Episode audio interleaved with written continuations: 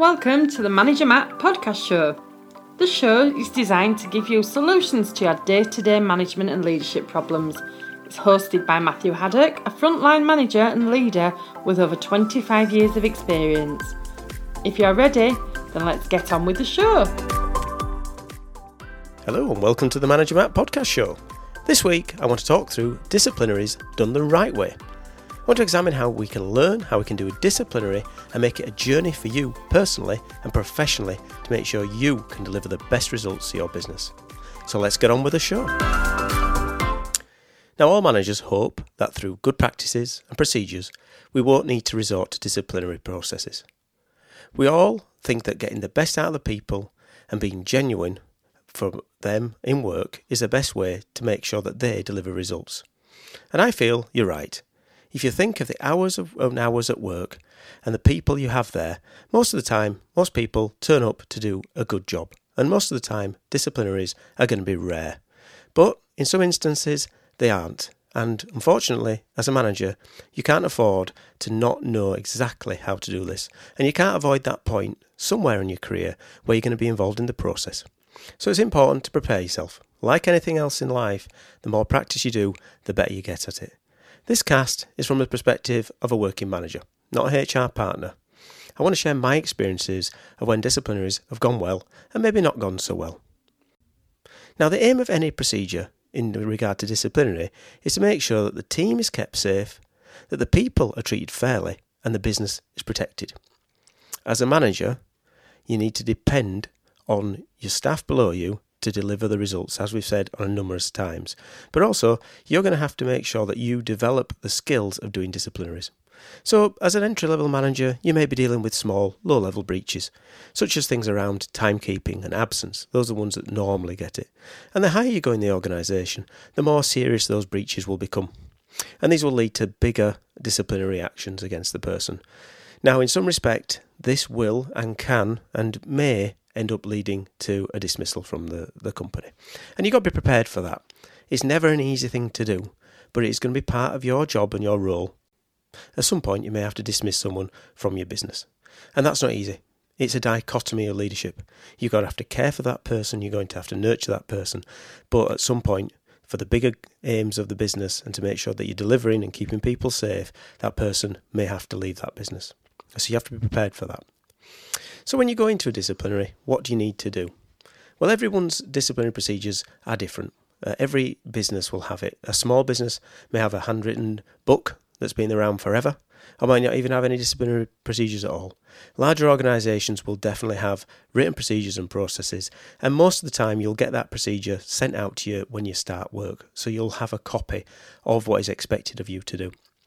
Now, some businesses will have little unique ones that are different. So, in the places I've worked, there'll be local agreements that'll be on top of the company's procedures. But it's a good point to start by reading it. So, I know it sounds very dull and very boring, but why not read it? You need to read it if you're going to be involved in that process. So, you will have had it when you joined, but it's definitely worth having a read, examine it, go into that detail, and think about it in regards to what it means to you at that level. So, when you're going to be going into those disciplinaries, what are the questions you're going to be asked uh, from the person you're disciplinary? Uh, so, it's worth going out and asking those questions beforehand. And that's where you'd probably engage with your HR person if you've got any questions with it. Remember, you know, when you're going into this disciplinary, you need to know the system. The people who've been there a while will already know that system. So they'll be up to speed. And the last thing you want to be doing when you go into a disciplinary procedure is to be outflanked by someone who knows the procedure better than you. Especially if you're in a unionised shop, the union officials will know um, from thread to the needle the disciplinary procedure. They'll know of precedents that have been set. They'll know of the back processes that have happened. So it's really worth you making sure you are up to speed on those ones before you go into that disciplinary, because you are going to look like a bit of a fool if you don't even know the, the basics. Uh, second point is do a fact finder. So, whenever there's going to be some disciplinary, you need to make sure there's going to be facts that are gathered, and that data needs to be recorded and made sure it is evidenced and signed. Because uh, what you want to do is make sure that you've got the right um, starting point. So, if there is a breach, just make sure that you've got that evidence. And evidence is always going to be your friend when it comes to things like a disciplinary procedure. And making sure you've got that evidence written down and signed is really important because it will come back and bite you if you haven't done it the right way. Now, get the right level involved at the right time is really important. So, if you are a junior manager starting out, you're probably going to be team leader level. You'll be doing disciplinary procedures quite often. Uh, and that means that you'll get a lot of practice, which is great. But as you go up the organisation, you need to look at what that next level is going to be. So, if you're going to be doing a disciplinary that's a gross misconduct, for instance, and you've got a shift manager or a department manager doing it, if you're the plant manager on the next level up, you really don't want to be involved because you are going to be that appeal. And you've got to always think that one step ahead in disciplinaries. So, whatever is going to be done, it'll go to that next level of disciplinary. So make sure that you don't get involved too soon if it's not yours. Now, if you're a witness to these uh, actions and you're involved in the process, you're going to have to physically remove yourself and find somebody from another department to be involved. Because if you've already got an interest, you won't be impartial to the disciplinary procedure. And then it comes down to following the procedure. We've talked at the beginning of knowing the procedure. Well, take the procedure through. Uh, the number of times that I've seen people take shortcuts. If it says send the procedure out, then send the procedure out. If it says we allow so many days, make sure it's done in so many days. Any shortcuts and any way where you're putting yourself at a disadvantage will affect you in the long run. It'll come back on you because you're going to be missing that little bit out. And your union and your people with experience will come back and say, well, you didn't follow this procedure. You didn't do this right. You failed to do what you said you're going to do. And that opens up all sorts of caveats and appeals which will really hit you. So get that procedure, follow the procedure, don't take the shortcuts one of the things I would really, really recommend is make sure you prepare your questions in advance. So if you're going into a disciplinary procedure and you know what the the allegation is, make sure you've got yourself some really good solid questions written down already. Script it a bit. There's nothing wrong with scripting at this point. You know, get that script down. This is what I want to be asking. These are the questions I want to ask. Almost like you're going through it and preparing your mind, but write it down. Because when you're in there with that person and you're going through it, and there'll be emotions, especially if it's gross misconduct, especially if it can lead to a dismissal, that you make sure you can keep your cool and calm by having a set load of questions and not a handwritten written scribble as you go through it. You need to make sure you've been wrote them down, test them, and make sure they're the right thing in advance. That's why I said at the beginning, these are not quick things. Disciplinaries they take time to prep, they take time to read through. But the more you do it, the more you get the right outcome, the easier it is as it goes through. Another thing is to make sure you've got a note taker in there with you. Whenever you're going to do something on a disciplinary, get a note taker, get a wingman with you. Don't go solo. The last thing you want to try to do is try to scribble down notes as well as ask questions. Usually, the person will come with a representative or, or someone to back them, so make sure you've got somebody else in the room. Some businesses allow you to record them, so you can physically record them on a device such as this. Some don't, some only allow handwritten notes, depends. I like the recorded version because you can then re listen to it, and if you are an appeal manager, you can actually hear the tone of the voices of the people more than what you would do if you were just sat there um, reading a notes from a from a, a sheet on what's happened. Now we're going to go into the next point is around checking and protecting the business. Remember the dichotomy we said at the beginning around it being around your people, but also around the business. You've got to again think that a little bit further on. Is this action that I'm going to take, especially around um, disciplinaries that re- lead to someone being dismissed? Am I protecting the business from an appeal, potential going to a court? Nobody wants to go to a court for wrongful dismissal. Very uh, place of uh, you know those those places are not pleasant for you to go to. So we want to make sure that you're doing everything you can, and that goes back to that point about knowing your process, following the procedure, asking the questions of the experts, the HR experts, and going through that process to make sure that you are protecting yourself and your business as you go through. And then be consistent in what you're doing. So when you're in this approach, you need to make sure you're being consistent with the approach all the way through.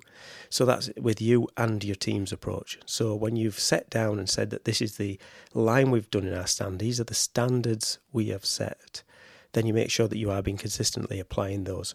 So if someone has uh, been taken to disciplinary for three breaches of a uh, timekeeping, then you must make sure that the next person that breaches goes into that same um, process. Even though the outcome might be different, you need to make sure you're having that same approach all the way through. If not, again, you're going to get picked apart. Any appeal will be saying, well, you know, person A didn't get the same treatment as person B. And that's not what you want to be doing. And at the end, the last point I think for this section is to think about how you respect the person. You know, this is about a person who potentially could lose the job. So let's make sure that we are being dis- uh, respectful of the person. When it leads to a dismissal, we're dismissing with respect.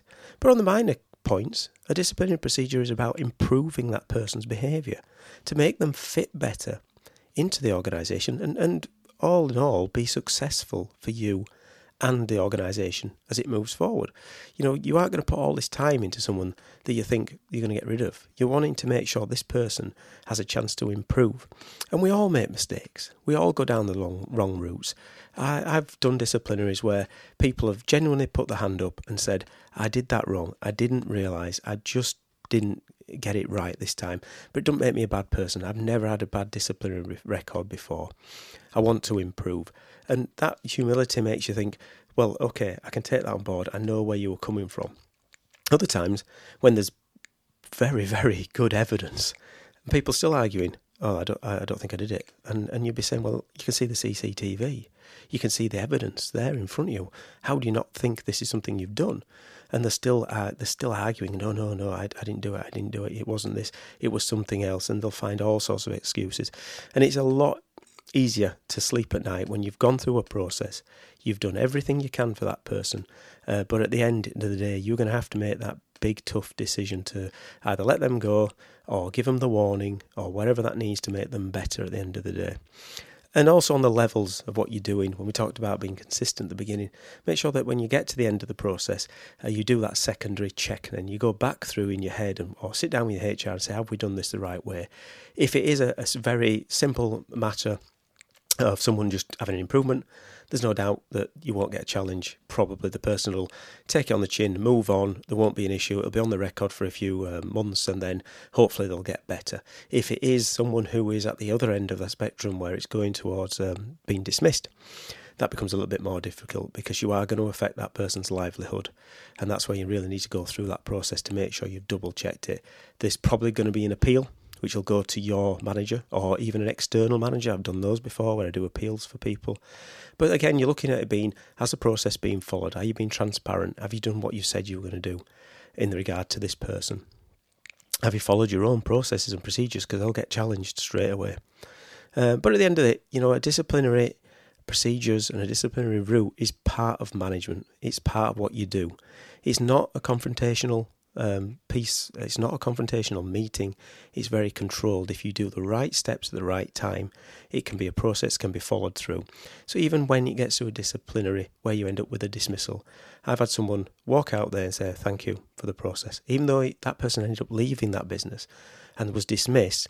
They felt it'd been fair. They'd had a chance to say everything they could uh, there was nothing in there. I think some managers fear that the person's going to jump over the table. There's going to be a, a, a big fight. There's going to be physical violence. Going to be, you know, outbursts. I, I've not seen that. I'm sure there is very ugly cases that people tell you about when that happens, but majority, 99.9% of the time, the people are usually very humble and they walk out of there and, and they move on with their lives if it is that bad, or they improve. So again, there's those two sides of it.